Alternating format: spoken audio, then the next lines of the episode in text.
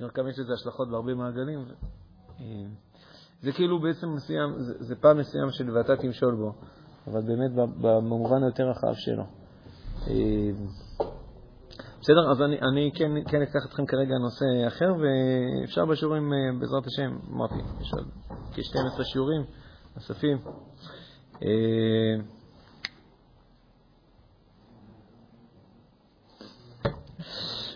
אה, נוכל לפתוח אה, נושאים כאילו של זוגיות וכו', שכל רגש, יחס לחרדים וכו'.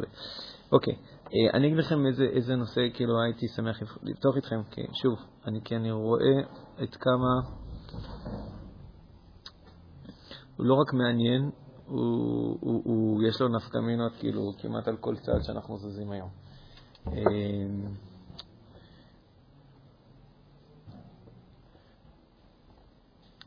נתחיל מסיפור. מישהו מגיע אליי, אה, שמע שאני מאמן וכו',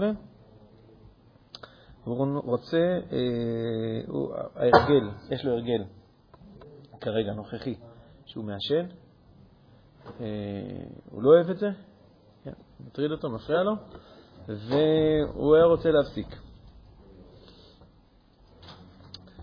אז אה, עכשיו הוא ניסה כמה דברים וכו', בינתיים עוד לא הצליח לו. אה, קודם כל, זה באמת, קודם כל מעניין אותי, האם יש לכם ניסיון בנושא, האם אה, פעם הצלחתם להיגמל מעישון וזה עבד לכם, שמעתם למישהו כזה, יש לכם משנה בנושא. ניסיון אישי בעישון, אבל של הסובבים אותי יש לי. כן. ומה ראית? שהצליחו. ראיתי שהצליחו להיגמל ממש. פשוט אנשים מעשנים. אה, אה הם עדיין מעשנים. אה, אתה אומר, פשוט מעשנים. עישנו בעבר, מעשנים בהווה. לא, אמרתי, המעשנים אצלך זה לא מעשנים סיגריות. חלקם, חלקם. טוב, מעשנים כל מיני דברים. מה זה? אמא שלי נגמלה. אוקיי, איך היא עשתה את זה? לא יודע, יכול להיות תהליך, אבל אתה יודע שגם... יודע מה, אולי נשאל קודם, למה היא עשתה את זה? בריאות, כאילו... בעיות נשימה זה כבר משהו שהולך אצלנו במשפחה. כן. גם לי, אני לא... ישנתי סיגריה פעם אחת בחיים וקיבלתי התקף אסמה ממש חזק מזה. נו, כאילו זה היה גרוע. כאילו עכשיו יש עוד כל מיני בעיות נשימה, כאילו זה מזמן היא נגמלה, ויכול להיות שזה עדיין כאילו מושפע מזה. כן, אם היא לא הייתה נגמלת אז, כאילו, יכול להיות שהיא לא הייתה פה היום. אה, ברמה כזאת. ואתה יודע בערך להגיד מה היא עשתה? זאת אומרת, אם אתה מכיר את ה... אה, לא הכל, זה היה לפני עשר שנים. כן. אה, אבל נראה שאחד הדברים שהיו חשובים לשם, שזה כאילו, תמיד, כאילו, היה בבית קצת סיגריות, כאילו, במגירה ליד, שהיא אף פעם לא נגעה בה, שכאילו, זה מבחירה שלה, כאילו, זה לא ש... מישהו מכריח אותה לעשות. זאת אומרת, זה לא שפשוט לא היה. אבל היא בוחרת שלא. כן. וואלה. זאת אומרת, היא דווקא כן שמה כאילו שיהיה בזמינות, ולא רק ניסתה להרחיק את זה. אה, יפה, יפה מאוד. אה, אז תראו, אז אני, אני... שוב, בסטטיסטיקות, רוב האנשים, הרבה אנשים לא, לא נגמ... כאילו, שלא מתחילים בכלל תהליך גמילה, וגם אלה שכן מתחילים, רוב האנשים לא מצליחים. אמא שלך כבר בקטע כבר כמה שנים? כאילו בגמינה? כן, לא, היא לפני איזה עשר שנים נראה לי. הבנתי, והיא מחזיקה בזה. כן. אה, אז היא חריגה, כן. לא, הרבה מאוד אנשים שמנסים לעשות את זה לא מצליחים. אה, זה נכון גם על הדברים נוספים. והשאלה היא באמת, כאילו, בהרבה פעמים, בגלל שזה באמת אירוע מורכב, לדוגמה להיגמל מעישון, כמו להיגמל מדברים נוספים, ש... כמו לדוגמה להיגמל אה, מאלכוהול, או להיגמל ממשחקי מחשב, או להיגמל מ... שוב, כשאני אומר את המושג גמילה, אני לא דווקא מתכוון לומר כי הם היו מכורים קודם. כי זה היה הרגל, כאילו, זה היה חלק מסגנון החיים, ולשנות את ההרגל הזה ולהפסיק לצרוך משהו מסוים שעד היום כן היית רגיל לצרוך אותו, זה אירוע. אה, אני אומר, בגלל שזה אירוע מורכב, שהוא גם קשה בתהליך וגם הסיכויים בסוף נמוכים, זה באמת הרבה גורם לזה שכמו שאמרת, כמו שאמרתי אותם, אתה מוקף לאנשים מעשנים. הכוונה שהרבה פעמים אנשים אפילו לא מנסים. לפעמים. לפעמים הם גם אומרים את זה אידיאולוגית. אם הם היו יודעים שזה יכול להיות תהליך קל, יכול להיות שהם חושבים על זה, אבל... אה, אוקיי, למה אתם, למה אתם חושבים שזה יכול להיות אירוע שהוא מורכב, אירוע שהוא קשה, להיגמל מעישון? לקחתי כרגע את עישון אה, כדוגמה. אמרתי, זה יכול להיות דברים מאוד הרבה... החלק כאילו, ההתמכרות של הניקוטין. כן. זאת אומרת, יש התמכרות לניקוטין אה, גופנית וקשה לשנות אותה. לא בלתי אפשרי, אבל קשה. אה, אי כזה של שלווה בתוך כאילו עולם סוער כזה, זה כאילו... אה, אוקיי, יפה. אז אתה מכניס פה גורם נוסף. אתה דיברת על המישור הגופני, ואתה אתה מוסיף את המישור הנפשי. אתה אומר, זה, זה נותן לבן אדם, זה ממלא לו איזשהו צורך, זה נותן לו איזשהו שקט בתוך ים סוער, וכאילו, תוותר על האי הזה, כאילו עד שיש לך אי שאתה יכול רגע לנוח עליו, אתה כל הזמן תובע, כל הזמן שוחק כל הזמן זה. פתאום יש לך כמה דקות שאתה נמצא על אי. אז אמנם האי הזה הולך ומטביע אותך, אבל בסופו של דבר הוא כן אה, משמש אותך כרגע למשהו. יפה. אז אני, אנחנו עוד רגע נתקדם, נמשיך יותר בכיוון הזה, אבל כן הערה לכיוון הזה. אה, משהו מעניין שאני, שאני בעצם הכרתי אותו אה, בעיקר לאחרונה, שיש מחקרים שמראים שההתמכרות הגופנית היא לא כזו עוצמתית כמו, שאנשים, כמו שדמיינו אותה. דיברנו על זה לדעתי באיזשהו שיעור. זוכר מתי היית, לא משנה. מה הכוונה? היה... יכול להביא לי את המים? מים שלנו. עדיין עם הריח של התפוח משמחת תורה. ברוך אתה, אדוני, אלוהינו מלך העולם, שהכל נהיה מגרון. יש אה, מחקר על אנשים, אה, חיילים מצבא ארצות הברית, שבתקופת מלחמת וייטנאם היו בווייטנאם. ווייטנאם זה ארץ שיש בה הרבה מאוד סמים ועניינים וכו', והרבה מאוד חיילים אמריקאים, לא זוכר כרגע באחוזים, נראה לי משהו כמו אחד משש, אחד משבע, יש פה מספרים מטורפים, אה, השתמש בסמים ונהיה מכור לסמים.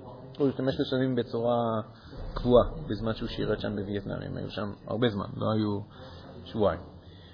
אה, וכשהמלחמה מסתיימת, ובעצם כאילו צבא ארצות הברית הולכת לסגת מווייטנאם, היה פחד מאוד מאוד גדול מה הולך לקרות עכשיו.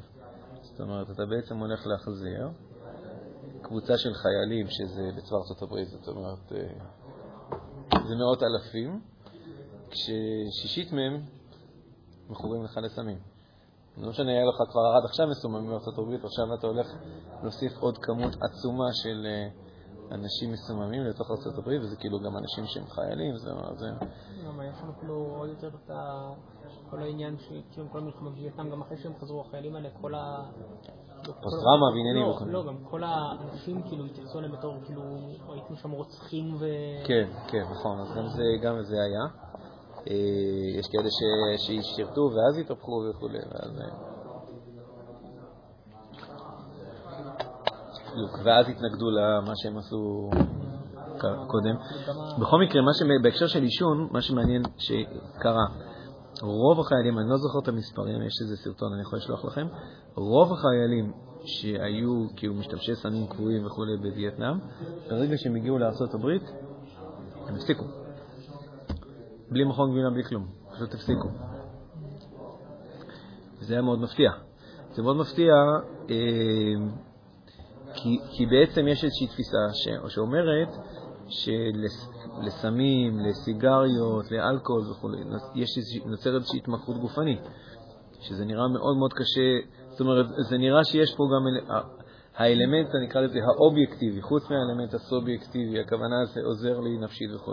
יש גם אלמנט כאילו, כאילו אובייקטיבי, זה, זה גופני, אתה, אתה באמת קשה לך, באמת אתה זה. אז זה לא נראה שכל כך... איך הצליחו בבת אחת אחוזים כל כך גבוהים של אנשים להיגמל לחלוטין, משום, מבלי שהם עשו איזשהו אפילו תהליך מאוד מאוד מורכב ומסובך ויקר וכו' וכו' וכו'. ואז בעצם מה שהמחקר הזה מגלה, שהמחקר עקב אחרי האנשים האלה, או ניסה להבין מה קורה שם, זה שבסופו של דבר, הנושא של ההתמכרות הגופנית, זה נכון שהוא קיים, אבל המשקל שיש לו, הוא, יש מצב שהוא הרבה יותר נמוך ממה שאנחנו מדמיינים את זה לעצמנו. זאת אומרת, יש צד שזה, שחלק מהמשקל הכבד שיש לו זה בגלל שאנחנו מספרים לעצמנו, די, אני כבר מכור לזה, אני לא יכול להפסיק. אבל יש מצב שזה לא באמת, זה לא אובייקטיבי. אנחנו פשוט אומרים לעצמנו את המשפט הזה, ולכן הוא הופך להיות יותר כבד משקל, ו... ויכול להיות שהאלמנט, נקרא לזה הסביבתי, יש לו משקל הרבה יותר, זה מה שקרה שם. היית בסביבה מלאת סמים, אז היה לך קשה מאוד להתנגד, או היית בתוך שקוע בתוך זה. הגעת לסביבה שבמובן מסוים היא נקייה, אה, אז, אה, אז זה, אז זה, אז נגמר. וזהו. לא אמרתי שזה לא היה להם קשה כמה ימים, אבל זהו, נגמר. אז, אז, אז אני רק אומר את זה ביחס, כי אתה אמרת שהאלמנט הגופני הוא מאוד מאוד מקשה על אנשים, ואני כאילו מסכים איתך, ואני מעיר את ההערה שיכול להיות שהמשקל של הדבר הזה, כדאי שנזכור את זה, הוא לא כמו שאנחנו חושבים.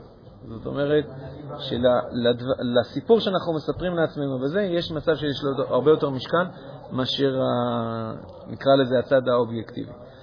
אה, בסדר? אז עד כאן אה, הערה בהקשר של המישור הזה. אה, אני עכשיו רוצה שכן נתרחב עם ההערה שלך, יותם. מכיוון שבעצם כשאדם מעשן, בהרבה מאוד מהמקרים, הוא לא עושה את זה סתם. זאת אומרת, גם לא עישנתי. זאת אומרת, פעם אחת נראה לי שהשאפתי איזה משהו מסיגריה וזהו. כשהעברנו אש ביום טוב. עושים את זה עם סיגר, אז רציתי להרגיש איך זה. הייתי בן שמונה. אה, זה לא כיף, זה לא כיף בהתחלה, זה לא זה וכולי. מתישהו אנשים מתרגלים לזה. זה כן בסוף נותן את התחושה הזאת של הניקוטין ושל הרוגע, זה נכון, אבל זה לוקח זמן. זה לוקח, כאילו, אתה צריך גם לעבור כמה סיגריות עד שאתה מתחיל ליהנות מזה. אה, זה כן ממלא איזשהו צורך מתישהו, הסיגריות. ופה זו השאלה הגדולה. האם בן אדם, האם בן אדם יצליח להיפטר מעישון סיגריות כל זמן שאת הצורך שזה ממלא לו, הוא, הוא, לא, הוא, לא, הוא לא נותן לו מענה אחר. אם בן אדם נמצא במצב שבו הוא צריך את האיש של שקט הזה במשך היום, וכרגע סיגריות ממלאות לו את הדבר הזה. עכשיו בוא נגיד, הוא ראה פרסומות, הוא יודע שזה מזיק, הוא, הוא, הוא כאילו פרסומות נגד סיגריות. כן? הוא מבין שזה מזיק, הוא רוצה לעצור, זה מסריח, וכו' וכו'. יש לו נגיד הרבה סיבות מבחוץ ומבפנים למה לעצור. מאוד מאוד יהיה לו קשה בסופו של דבר לעצור את ההתנהגות. כל זמן שהיא נותנת לו, ממלאת לו את הצורך הנפשי של הזמן שקט שיש לי ביום. זה יהיה לו מאוד מאוד קשה. זה קצת כמו ההתמכרות הגופנית, נראה לי אפילו במשקל אבל יותר כבד. זה הזמן של הרוגע שלי ביום, אז איך אני אוותר עליו? איך אני אוותר עליו? כאילו, במה, מה, מה, מה תיתן לי בתמורה? אז תלמד עוד אף. לא, לא, זה לא עושה את זה. אז לכן אני אומר, יש פה באמת משהו שצריך לתת עליו את הדעת. לפעמים אנשים מנסים לעשות שינויים. אמרתי, מישהו מגיע, אומר, אני רוצה להיגמל מעישון. אז הוא עכשיו כרגע לצורך הנושא מבודד את הנושא הזה של את ההתנהגות הזאת שנקראת התנהגות אה, אני מעשן, ובואו ננסה לתקוף את הדבר הזה כאילו כמבוד... בהתעלם רגע מכל התמונה הכללית ולנסות את הדבר הזה לשנות. עכשיו בואו נגיד שעכשיו אנחנו, אדם היה מצליח על ידי החלטה נחושה לשנות את זה. בואו נגיד יותר מזה, בואו נגיד שבן אדם מגייס את מיטב הקואוצ'רים ומיטב השיטות, והוא מגדיר לעצמו מטרה, מגייס את הרגש, מדמיין את עצמו אה, גמול מסיגריות וכו'. בוא נגיד שוב, הוא נושא את הכל. בסופו של דבר, ההתנהגות הזאת של עישון היא לא באמת עומדת בפני עצמה. היא חלק ממשהו, ממשהו יותר גדול. היא ממלאת איזשהו צורך אצל הבן אדם. ואם את הדבר הזה לא נגעת בו, אז סביר להניח שהוא לא יצליח להפסיק לעשן. סביר להניח שגם הוא יצליח זמן מסוים להפסיק לעשן, הוא יחזור לזה מאוד מהר, כי זה האי של שקט שלו ביום. וסביר להניח, אפשרות נוספת, זה שאם הוא לא יחזור לעשן, אז מה יקרה? אז הוא ימצא איזושהי התנהגות אחרת ש... שתיתן לו את השקט הזה ביום. אז הוא יפסיק לעשן ויתחיל לצרוך פורנוגרפיה. לא פורנוגרפיה. אז הוא יתחיל לשתות אלכוהול. לא אלכוהול, אז הוא יתחיל, אה, לא יודע מה. הוא יחליף את זה באיזשהו משהו אחר. למה הוא יחליף את זה משהו אחר? מה, רק עכשיו סיימת עם משהו אחד, מה אתה מתחיל עם משהו אחר? תשובה, היה לו צורך. על הצורך הזה לא נתת את הדעת, לא נתת את המעניין, רק כאילו חסמת את, ה... חסמת את השור בידישו, חסמת כאילו את, ה... את הדבר שמבחינתך הוא מקור הרע, אבל לא נתת מענה ל... ל... לכל מה שדוחף ומוביל כאילו למקום הזה. אם זה ככה, אתה באמת, זה יהיה מאוד קשה, וגם אתה כמעט לא תצליח בסופו של דבר להצליח באיזשהו תהליך כזה. ולכן כאילו כן, זה כן חשוב לראות כשאדם מעשן, כשאדם צופה פורנוגרפיה, כשאדם נמצא כל הזמן, אני יודע, בפלאפון, ברשתות חברתיות וכו'. אני אומר, יש פה משהו שצריך ללמוד, להקשיב לו ולשים לב אליו וללמוד לנהל אותו מעבר לדבר שהוא נמצא כאילו בפרונט, כאילו, שאותו כולם שמים לב אליו, בסדר, הוא מעשן, הוא צופה בפורנוגרפיה, בסדר, אחרים, הכוונה, הבן אדם שם לב לזה. אה, ניתן דוגמה. אתה נתת דוגמה של שקט. יכול להיות שבן אדם זה... מה הוא מרגיש כאילו לאורך היום? אם בן אדם, לדוגמה, הוא מאוד מאוד מתוסכל. מאוד מתוסכל. למה? כי הוא רצה אה, לקבל תפקיד מסוים בצבא ובסוף אה, לא קיבל אותו. הוא קיבל תפקיד ממש הרבה פחות מערכו. אז יש לו תחושה, יש לו, יש לו תחושה גדולה מאוד של תסכול. אם הוא לא יודע מה הוא עושה עם התחושה הזאת, אם הוא לא מנהל את העולם הרגשי שלו, זה לא נעים להרגיש מתסכול, נכון? זה לא נעים להרגיש תסכול לא דקה, זה בטוח לא נעים להרגיש תסכול 12 אה, שעות ביום. אז אם אדם לא יודע מה לעשות בצורה חיובית עם הדבר הזה, כנראה שהוא, עוד פעם, הוא ימצא לעצמו איזשהו משהו שיטשטש לכמה דקות את תחושת התסכול. עכשיו, זה יהיה סיגריה, זה יהיה אלכוהול, זה יהיה, אני יודע מה, בריחה ל... אה, יש פה משהו שהוא צריך ללמוד איך לנהל אותו, והוא לא מכיר את זה בכלל. בסופו של דבר, מה שאני בעצם רוצה לומר, זה שאדם שחי בדור הזה, קרי אתם, קרי אני, דווקא אם יש איזושהי התנהגות שלילית שאנחנו מזהים אותה, זה, זה, זה חשוב לשים לב לא רק אליה, אלא חשוב לשים לב כאילו אל, אל, אל הרקע שממנו היא מגיעה, ו, וחשוב מאוד שאנחנו ניתן מענה גם לכל המעטפת, גם כי זה יעזור לנו להתמודד עם הסיפור הזה, וגם כי זה יעזור לנו, כי יש פה משהו אמיתי שאנחנו צריכים ללמוד לטפל בו. זאת אומרת, אם אדם מאוד מתוסכל, או אם אדם הוא מאוד בודד, אתן דוגמה, הרבה מאוד מהפעמים שאנשים אה, אה, ככה הם מכריזים על זה, נופלים או זה וכולי בעניינים של צפייה פורנוגרפיה, זה הרבה פעמים אה, מוצאי שבת. למה דווקא מוצאי שבת? למה דווקא מוצאי שבת? מה אתם אומרים? מה, מה, מה, מה מיוחד במוצאי שבת? סוג של נפילת מתח. יש איזושהי נפילת מתח, יש... אחרי שאדם היה כאילו בשבת, היה, היה זרימה, היה התעסקות, היה אור, היה אוכל, הייתה חברה, הייתה הכל, מגיע מצאי שבת, כאילו, הכל כאילו מתפזר, הכל נעלם. כאילו חוזרים לששת ימי המעשה, אבל זה לא מדויק, כי לא באמת חוזרים... אה? צריך ללכת אה, 50 אחוז אה, זה. תודה רבה, הרב. שמחה יותר.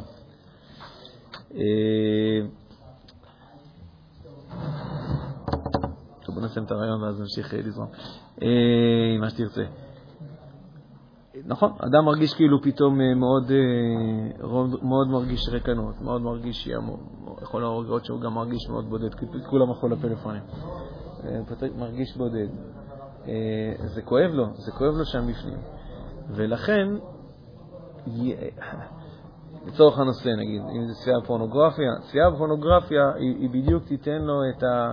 כאילו גם איזו תחושה של עשייה, כביכול תחושה של משמעות, כביכול תחושה של אתה שייך לאיזה משהו, שאתה לא לבד, אז יהיה לו מאוד מאוד מאוד קשה להתמודד עם זה. גם אם הוא יודע שזה אסור וגם אם הוא כבר uh, עכשיו uh, חודשיים לא נגע בזה וכו' וכו' וכו', ובסוף באיזה שלך זה הכל יקרוס. כי, כי בעצם מה שהיה צריך לקרות אולי אני, רוצה להגיד רגע את המשפט החיובי. מעבר לנושא של התמודדות עם הרגלים רעים, אנחנו חיים בדור שאנחנו חייבים ללמוד איך אנחנו מנהלים, אני אגיד את זה בצורה פרטית ובצורה כללית, איך אנחנו מנהלים את העולם הרגשי שלנו, אגיד את זה בצורה יותר כללית, אנחנו, אנחנו חייבים ללמוד איך אנחנו מנהלים את כל, ה, את כל התחום הזה של, ה, של היצר הרע ככלל, ספציפית הנושא הזה של ניהול רגשות. זאת אומרת, כשאדם מרגיש רגש רע, מה זה אומר, מאיפה זה נובע, מה הוא הולך לעשות עם זה, איך הוא יכול לשנות את זה באיזושהי צורה מסוימת. לפעמים ההרגשה היא מאוד מאוד מוטפחת, ואפשר ללמוד לכווץ אותה. אם אדם לא למד את זה, אז הוא, לא, הוא בכלל לא יודע שיש דבר כזה. אני בטוח שהרגשה זו הרגשה, אז הרגשה נשמע כמו הדבר הכי אובייקטיבי שיש בעולם, כמו שפוליטיקה, זה מרגיש לי לא נכון. בסדר, אז יכול להיות שזה מרגיש לך לא נכון, זה לא אומר שההרגשה הזאת היא אמיתית. הרגשות זה משהו שאפשר אה, לנווט אותם.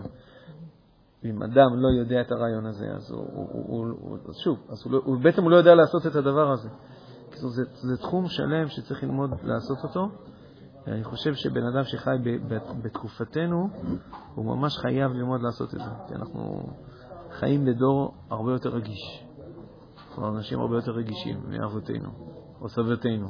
סבינו היו פחות רגישים, לא כי הם אנשים פחות טובים, אלא כי זה, זה פחות תפס מקום, אף אחד כאילו, מה אתה מרגיש, זה לא, זה לא היו שאלות, אדם לא היה, זה לא היה בשיח החברתי וזה לא היה במודעות, זה לא היה כלום, אז אה, צריך לעשות, עושים וזהו. ואנחנו היום נמצאים במצב של uh, הרבה בחירה. וממילא גם יש גם הרבה מקום מאוד לעולם הרגשי, לעולם של הזה. ואם אנחנו לא יודעים מה אנחנו עושים עם זה, אנחנו, זה מערבב אותנו, זה קשה לנו, והסיכוי שאנחנו נגיע לאיזה שהם הרגלים רעים כדי uh, ליצור לעצמנו את האי הזה של הרוגע, הוא, הוא גבוה מאוד, גבוה מאוד. אז לכן גם כנראה גם יתפתחו הרגלים רעים. מה אתה אומר?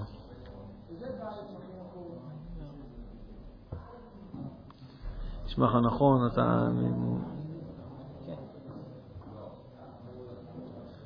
אה,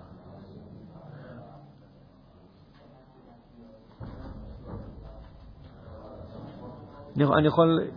אתה רוצה שטיפה נרחיב את זה? כן.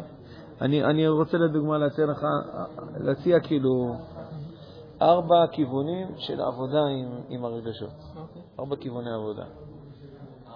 אמ, הכיוון הראשון זה להיות מודע אמ,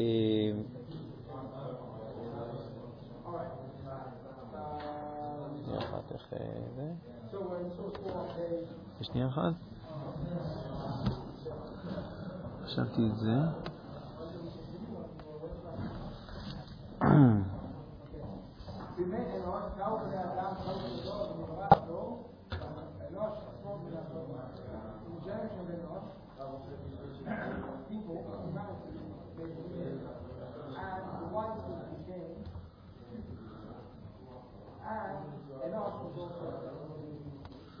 נרמול.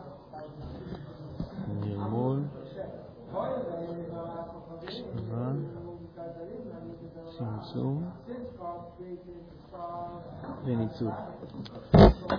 סתם, מעניין אותי, פעם שמעת, כאילו, כמובן לא רק ממני, בהקשרים אחרים, שמעת פעם על הנושא הזה של איך לנהל את הרגשות וכולי? כן? איפה? מעניין אותי. אה, שיעורים, שמעת על זה? ניהול רגשות, לא יותר מדי. לא פה וגם לא במסגרות הקודמות. ואני חושב שזה משהו שהוא... זה כאילו, זה כאילו לא תקין, זה לא, זה לא יכול להיות. אדם שחי בדור הזה, במיוחד שהם אנשים יותר רגישים. אה, חלק מאיתם יושבים פה איתנו על השולחן. אני אדם, לדוגמה, מאוד רגיש, ואנשים שעוד, שהם עוד יותר רגישים, אז הם עוד יותר כאילו צריכים את הדבר הזה, כי הם עוד יותר מטולטלים מהעולם הרגשי שלהם. זה נכון באופן כללי על כולם, אני אומר, ואנשים שהם רגישים זה נכון לגביהם עוד יותר. בוא אני רוצה לתת לך ככה, בשביל, בשביל להבין שיש פה משהו שאנחנו צריכים ללמוד אותו. זה כמו שמסייעת ישרים כותב, כאילו, שאנשים לא מבינים שעבודת השם זה תחום שיש מה ללמוד. אנשים כן, צריך לעבוד את השם. אה, כן, צריך... אה, חזרת. כן. יש לאלפים שמחליפים אותי היום. חשבתי שחזרת ועוד הבאתי איתך מישהו, אז לא, בסדר. לא, לא, לא. אה, מה שאני עכשיו רוצה להציג, אני רוצה להציג ארבע מיומנויות שקשורות לתחום הזה של ניהול הרגשות. אני חושב שזה בייסיק, כאילו כולם חייבים את זה. כמו תמיד אני אומר, ולכן השיעור פה מפוצץ באנשים, כולם הבינו כמה זה חשוב לחיים שלהם. אה, וחוץ מזה שאני רוצה שתכירו שיש פה ארבע מיומנויות, אני בעצם רוצה שתבינו שיש פה משהו שאתם לא מבינים. לא דווקא אתם, גם אני. זאת אומרת, להבין שיש פה נושא. כשהזכרתי מה שזה בדיוק מה שאמרתי עכשיו לזה, זה כמו שהמסייעת ישרים כותב, שעבודת השם, אנשים חושבים שזה... אין מה לדבר על זה, לכתוב על זה ספר, מה... איפה ספר? צריך לעבוד את השם. מה זה יראת השם? צריך ליראה מהשם. זהו, מה, מה, מה, מה עוד יש להגיד על זה? מה יש לחקור על זה? מה יש לי, להתבונן בזה? מה יש... זה שאני כותב. אתם טועים, זה לא נכון. אתם בכלל לא מבינים. זה, זה, ספרים שלמים יכולים להיכתב על, על המושג מה זה יראת השם, מה זה אהבת השם, מה זה עבודת השם. ספר מסילת ישרים. כל כולו סביב המילה, פותח את המילה שנקראת עבודת השם. גם, לא פותח את זה לכל הרזולוציה שזה קיים.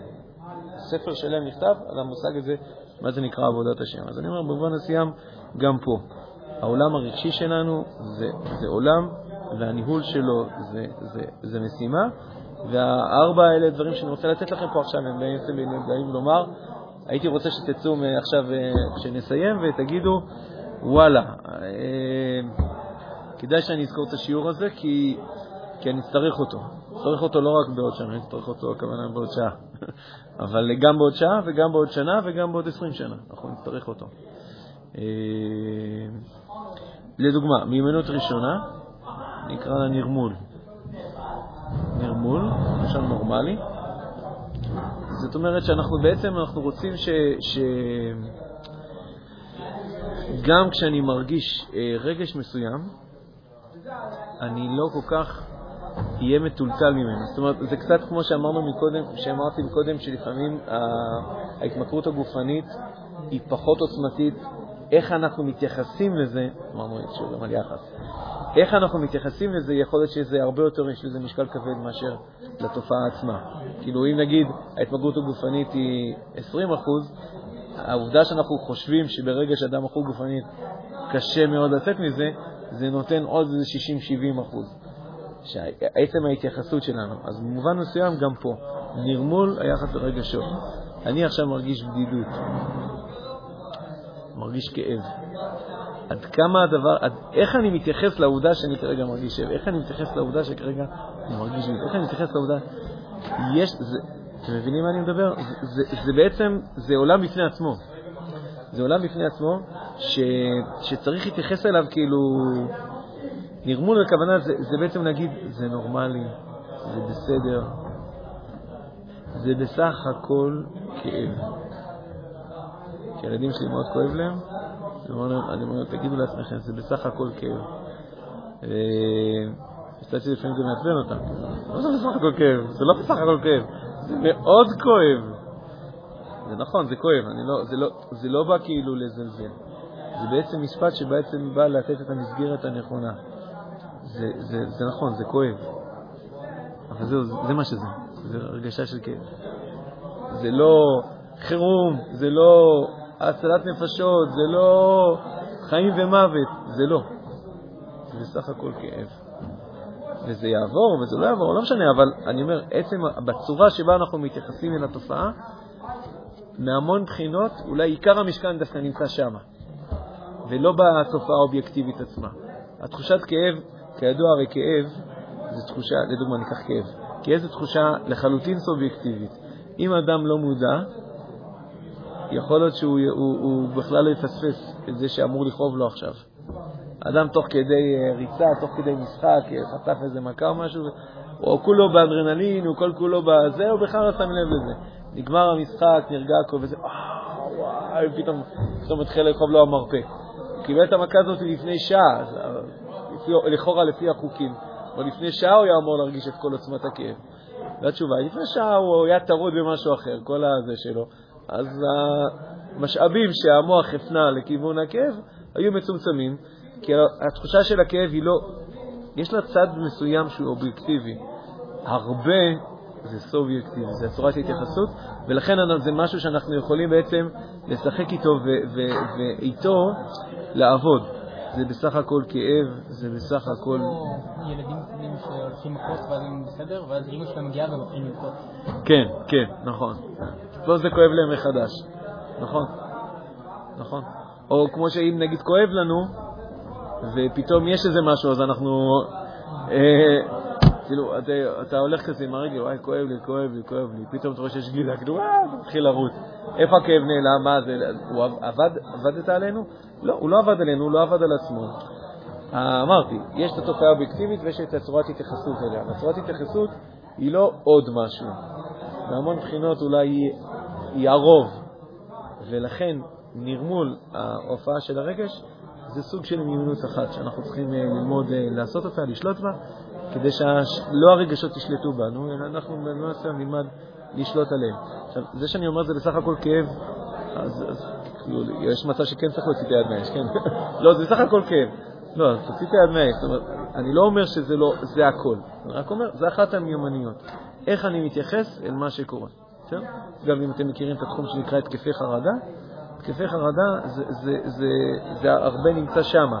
זאת אומרת, אדם מרגיש איזושהי תחושה מסוימת, והוא מגיב לזה בצורה מאוד מאוד, כאילו, זה, זה, הוא מאוד נלחץ, המנגנון הפנימי מאוד נלחץ, וכאילו עכשיו יש קטסטרופה, זה חיים ומוות, ולכן בעצם תופעה שהייתה בגודל כזה הופכת להיות תופעה בגודל כזה. ולכן, לדוגמה, שיטת העבודה ב-CBT, CBT זה בעצם הצורה שבה אתה מתייחס לדברים ואיך אתה משנה את זה, היא, היא תעבוד בדיוק על הדבר הזה. זה בסך הכל, אני בסך הכל לחוץ. אני, אני רק וכו', ולהרגיע את עצמי וכו' וכו', בסדר? אז זו מיומנות אחת שקשורה לרגשות שצריך ללמוד אותה, בסדר? נרמול או איך שזה לא יהיה. שינוי היחס. אה, נושא שני, מיומנות שנייה שקשורה לרגשות, היא הקשבה. רגש בסוף מספר לנו משהו. אז אחרי, גם אחרי שהרגענו ובודדנו ולא הפכנו את זה למחזה שלם, בסוף הוא מספר לנו משהו. הכאב כן מספר לנו משהו. הבדידות היא מספרת לנו משהו. אז לכן זה חשוב להקשיב, לזהות את, ה, לזהות את הרגש, לתת לו את השם. לפעמים אנשים לא יודעים לתת את השם. מוצאי שבת, שוב, מוצאי שבת, זה, לא יודע, הוא מרגיש נח. אז נח זה לא בדיוק שם של רגש, זה חולשה כללית. איך קוראים לרגש הזה? תן לו שם. זאת אומרת, זה חשוב לתת את השם של הרגש. ברגע שאתה נותן את השם לרגש, יכול להיות שיש שם גם כמה רגשות, בסדר? אז אני מרגיש בדידות, מרגיש תסכול, מרגיש אה, כעס. תן להם שמות ותנסה להבין ממה, זה נובע. למה אתה מרגיש בדידות? למה אתה מרגיש תסכול? למה אתה מרגיש כעס? ממילא, בצד הבא, אתה גם יכול לחשוב, אז מה אתה עכשיו יכול לעשות? אם אתה מרגיש בדידות בגלל אני מרגיש שאף אחד לא, בעצם לא, אני לא מעניין אותו. מה אני יכול לעשות כדי לשנות את, המצב הזה? כלום, שום דבר. לא מקבל, לא יכול להיות. הייתי אומר, עוד לא ניסית. זה אולי משפט יותר מדויק. אבל אה, כאילו, אדם יכול לעשות, יכול ליזום הרבה דברים. מהרגש, כאילו, הרגש מספר לך סיפור, הרגש כאילו זה, זה נורית אזהרה שנדלקה. אתה לא אוהב אותה, זה טוב שאתה לא אוהב אותה, כי זה בדיוק מה שהסיפור, זה אמור להזיז אותך לשנות את המצב שלך. מה, במצב הלא טוב, בן אדם במקום לזוז לפתרון אמיתי, הוא פשוט הולך לאיזשהו משהו שיסתום את ה... כדי שלא לא תוכל לראות את הנורית המעבבת. כדי שלא תרגיש רע, אתה מעשן. לא פתרת את הבדידות, לא פתרת את התסכול, והוספת לעצמך, באתי להגיד, הוסיף לעצמו שנות חיים, אבל הפוך, כאילו, הורדת לעצמך שנות חיים בדרך. אז אה, לכן אני אומר, אחת מהמיומנויות, מיומנות מאוד מאוד בסיסית, זה להקשיב לרגשות, לשמוע מה הן אומרות. בסוגריים, לא כל דבר שהרגש אומר זה בהכרח אומר שזה, שזה מדויק. כן? הרגש לא, הוא לא תמיד הצורך. הרבה פעמים הוא מאוד מאוד, מתנ... בין הצורך לבין הרגש, משהו מאוד מתנפח. צריך ללמוד, אה, אה, כאילו, מה, אני מאוד כועס על מישהו, למה? כי הוא העליב אותי, אז בעצם מה, מה, מה נדרש לעשות? להרוג אותו. לא, לא, זה אותנטי, אני, אני מרגיש כאילו כעס, כי הוא עצבן אותי. אני רוצה להרוג אותו. אה, אמרת צריך להקשיב, לא? הנה, הקשבתי, מה שקין עשה. הוא הקשיב, הרגש אמר שהוא רוצה לרצוח את הבל, הרג, רצח את הבל. אז אני אומר, צריך לשים לב, הרגש של הכעס, הרגש הוא רגש, רק מה הוא מייצג, מה הצורך באמת, ואיך באמת מספקים את הצורך הזה, זה חוכמה. אז לכן ההקשבה הזאת היא הקשבה חכמה, היא לא, היא לא הקשבה כמו שהגויים עושים. רגע שאתה מרגיש, אני מרגישה שאני אוהבת אותו.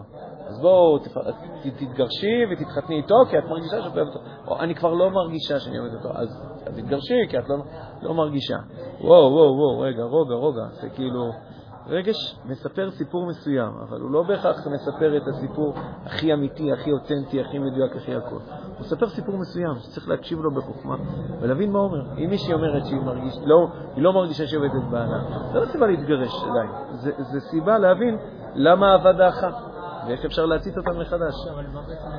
או זה שהיא אומרת שהיא התאהבה במישהו אחר, שזה מוטיב הרבה חוזר בסרטים, נכון? היא כזה באה ואומרת, אבל אני אוהבת אותו. אז זה סיפור שצריך להבין, מה, זה, כשל, זה בעיה גדולה מאוד, זה בדיוק אישה סוטה. איך זה קרה שהיא נתנה עיניים בגבר אחר? זה, זה סיפור שאומר, יש פה משהו בזוגיות שצריך לעבוד עליו. אז, אז אני רק אומר, זה הכותרת. דיברנו על נרמול, איך אנחנו מתייחסים לעצם העובדה שיש רגש. עכשיו דיברנו על נושא של הקשבה, רק אמרנו שזו הקשבה חכמה ולא הקשבה, אה, היא לא מעלילה, הופכת את הרגש לאל, אלא היא, היא, היא בעצם אומרת, הוא מספר לנו איזשהו סיפור עם עולם הערכים שאנחנו צריכים לבוא ולהקשיב ולהבין, ובמידת האפשר לתת מענה לצורך האמיתי שהרגש מספר לנו. מה בדיוק ההבדל בין זה לבין מה שעשו בהתחלה, היחס? נרמול. אמרנו ניסות של נרמול. בנרמול אני כאילו, בנרמול אני, אני... כאילו שניהם קצת נראים כמו לקחת רגש הזה ולהכניס לפרופורציה. כאילו, כן, בהקשבה, בהקשבה, כן, לא, בהקשבה זה פחות היה הקטע של לשים בפרופורציה, בהקשבה זה היה באמת להקשיב מה הוא אומר לי. בסך הכל כאב, לא הקשבתי למה הכאב אומר לי, רק אמרתי שניסיתי להבדיל בין הכאב האובייקטיבי לבין התחושת הקטסטרופה שהוא משדר לי. אז זה בסך הכל כאב. עכשיו, הכאב גם מספר לי סיפור, עכשיו אני מנסה להקשיב לסיפור הזה. בסדר, זו מיומנות שנייה. מיומנות שלישית, הזכרתי אותה מקודם, כאילו, במובן מסוים, זה, זה טוב, אולי להתחבא בתוך מה שאמרתי עכשיו, זה צמצום הרגש. צמצום הרגש, הכוונה, זה להבין שזה לא תמיד, אתה לא תמיד באמת אמור להרגיש את, את, את, את עוצמת ההרגשה שאתה מרגיש. אני, אני אתן דוגמה. אה, היה לי חבר, אה, היה מורה הרבה שנים, ורצה לעזוב. טוב, למה הוא רצה לעזוב? אה, הוא הרגיש, הוא הרגיש שהוא נכשל. הרגיש שהוא נכשל וכו'. ככה דיברתי איתו, למה אתה מרגיש שאתה נכשל? אני דווקא מהצד היה נראה לי שהוא אחד המורים היותר מצליחים בצוות. למה אתה מרגיש נכשל? כי בסוף אם התלמידים לא עושים את מה שאני אומר להם, כמו שאמרתי להם, זה אומר שנכשלתי. הוא אומר, אז אני כל יום שאני הולך לבית ספר, אני מרגיש כישלון, מרגיש כישלון, מרגיש כישלון. לא לא יכול לשאת את זה יותר. בסדר? עכשיו, אפשר היה לומר כאילו, טוב, בואו נראה, אם הוא מרגיש כישלון כי התלמידים לא עושים את מה שהוא זה, אז בואו נלמד אותו איך אה, הוא גורם לתלמידים לעשות בדיוק את מה שהוא אומר. ואז הוא הרגיש כישלון. אם הייתי רק מקשיב, אז לא הייתי הולך לכיוון הזה. פה הייתי הולך על איזשהו כיוון אחר דווקא, אבל קראתי לזה צמצום, שינוי, לא איך לקרוא לזה. הכוונה, זה שכל דבר שהוא לא כמו שאתה רוצה נקרא כישלון, זה הגדרה מאוד מחמירה. זו הגדרה מאוד מחמירה. אתה כאילו, זה אומר שרוב הזמן אתה חווה כישלונות. כי מה הסיכוי שדברים יקרו בדיוק כמו שאתה רוצה? סיכוי מאוד נמוך. אז רוב הזמן אתה חווה כישלונות. אז אני דווקא לא הייתי עכשיו רץ עם זה ואומר, אז בוא נגרום לזה שעכשיו הכל ידפוק כמו שאני רוצה. אלא פה הייתי עושה דווקא משהו אחר. הייתי בא ואומר, בוא נשנה את ההגדרה. שלא, גם אם דברים לא בדיוק קורים כמו שאני רוצה, זה לא נקרא כישלון. אז מה כן נקרא כישלון? שלא נקרא 70 אחוז, כישלון נקרא כשאני לא עושה את המיטב שאני יכול. אפשר ללכת על זה לכל מיני נישות. אבל אני אומר, פה אפשר גם ממש ללכת ולשחק, לשנות את ההגדרות הפנימיות, ואז ממילא הרגשות הם משתנים, הם מצטמצמים. קצת כמו, כמו שאמרתי מקודם, אבל במובן טיפה שונה. במובן ממש של, אתה הולך ומאבד את החוויה. אה, מאבד אותה בעין, וגם בסופו של דבר עושה לה איזשהו שינוי. מיומנות רביעית, בזה אנחנו נסיים, זה ניצול הרגשות. הרגש בסופו של דבר זה כוח, זה אנרגיה. ואנרגיה, אם אתה לא מנצל אותה, היא מחריבה אותך. זאת אומרת, הדרך בעצם לקחת, אחת המיומנויות הנוספות שאנחנו צריכים ללמוד זה איך אנחנו לוקחים רגש והופכים אותו למשהו שמניע איזושהי פעולה חיובית בחיים שלנו. זה קצת קשור להקשבה, אז אולי זה כן תחת סעיף תחת הקשבה. אז אני רק רוצה לחדד את זה, אבל רגש שלא השתמשת בו זה כמו שזרקת רימון באמצע חדר. אלף. רגע שהשתמשת בו, זה כאילו לקחת את הרימון והפכת אותו, למשל לא כל מוצלח, הפכת אותו למטען צד. מטען צד זה כאילו, האנרגיה מרוכזת כאילו לכיוון מסוים. ואז בעצם אתה מקבל רק, זה לא כאילו חוזר 360, זה כאילו הולך לכיוון מסוים, ואם נגיד היינו שמים שם משהו, זה היה דוחף אותו, והיית בעצם מייצר אנרגיה שמקדמת משהו. אז רגש, תמיד צריך כאילו לעשות, לזכור בראש, רגש זה אנרגיה שצריך ללמוד להשתמש בה למשהו, כי אם לא השתמשת בה, זה מתפוצצת בתוך הנפש. עכשיו אנחנו צריכים להביא תחבושות, אנחנו צריכים להביא, לא יודע מה, להביא איזה סיגריה כדי להרגיע את העסק. אה, כל זה יכול להימנע אם אנחנו מבינים שרגש זה אנרגיה שאמורה לדחוף אותנו לעשות משהו חיובי, אז האנרגיה כבר קיימת, בוא תשתמש בה. תיעזר בה כדי להניע משהו חיובי, ואז זה יפסיק להתפוצץ באמצע החדר, זה יפסיק, זה, זה יפסיק לעשות את הנזקים שבגללם אחר כך אדם כאילו מגיע ל... ומתחיל לעשן סיגריה.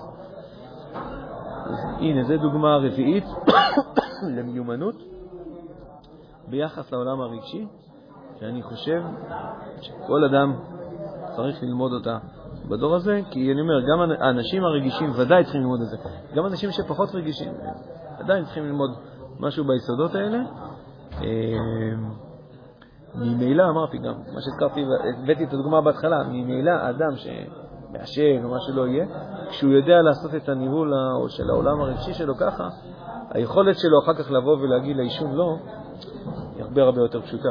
כמו שאמרת, זה, זה כבר לא שיש בעצם אירוע רב נפגעים ורק זה. הוא, למד, הוא למד לנרמל את ההרפה של הרגש, הוא למד להקשיב לו, הוא למד לצמצם אותו, הוא למד לרתום אותו. אז מה עוד נשאר שהוא עוד בסוף מעשן מתוך הרגל? עם זה אפשר יהיה, זה, את זה יהיה אפשר הרבה יותר קל לטפל. אבל שימו לב שוב שהשיעור הזה הוא לא בא רק בא לתת איך בסוף שלו נפטרים מסיגריות. השיעור הזה בעצם בא לומר, יש לנו חלק בנפש, העולם הרגשי, אנחנו חייבים ללמוד, ללמוד להכיר אותו וללמוד לנהל אותו במינות יסוד. מה אתם אומרים? יותם, אתה שמח, אתה אורך, הכל טוב. אתה יודע את זה גם קודם, אתה מבין? זה לא חוכמה. מה אתה אומר, זאב?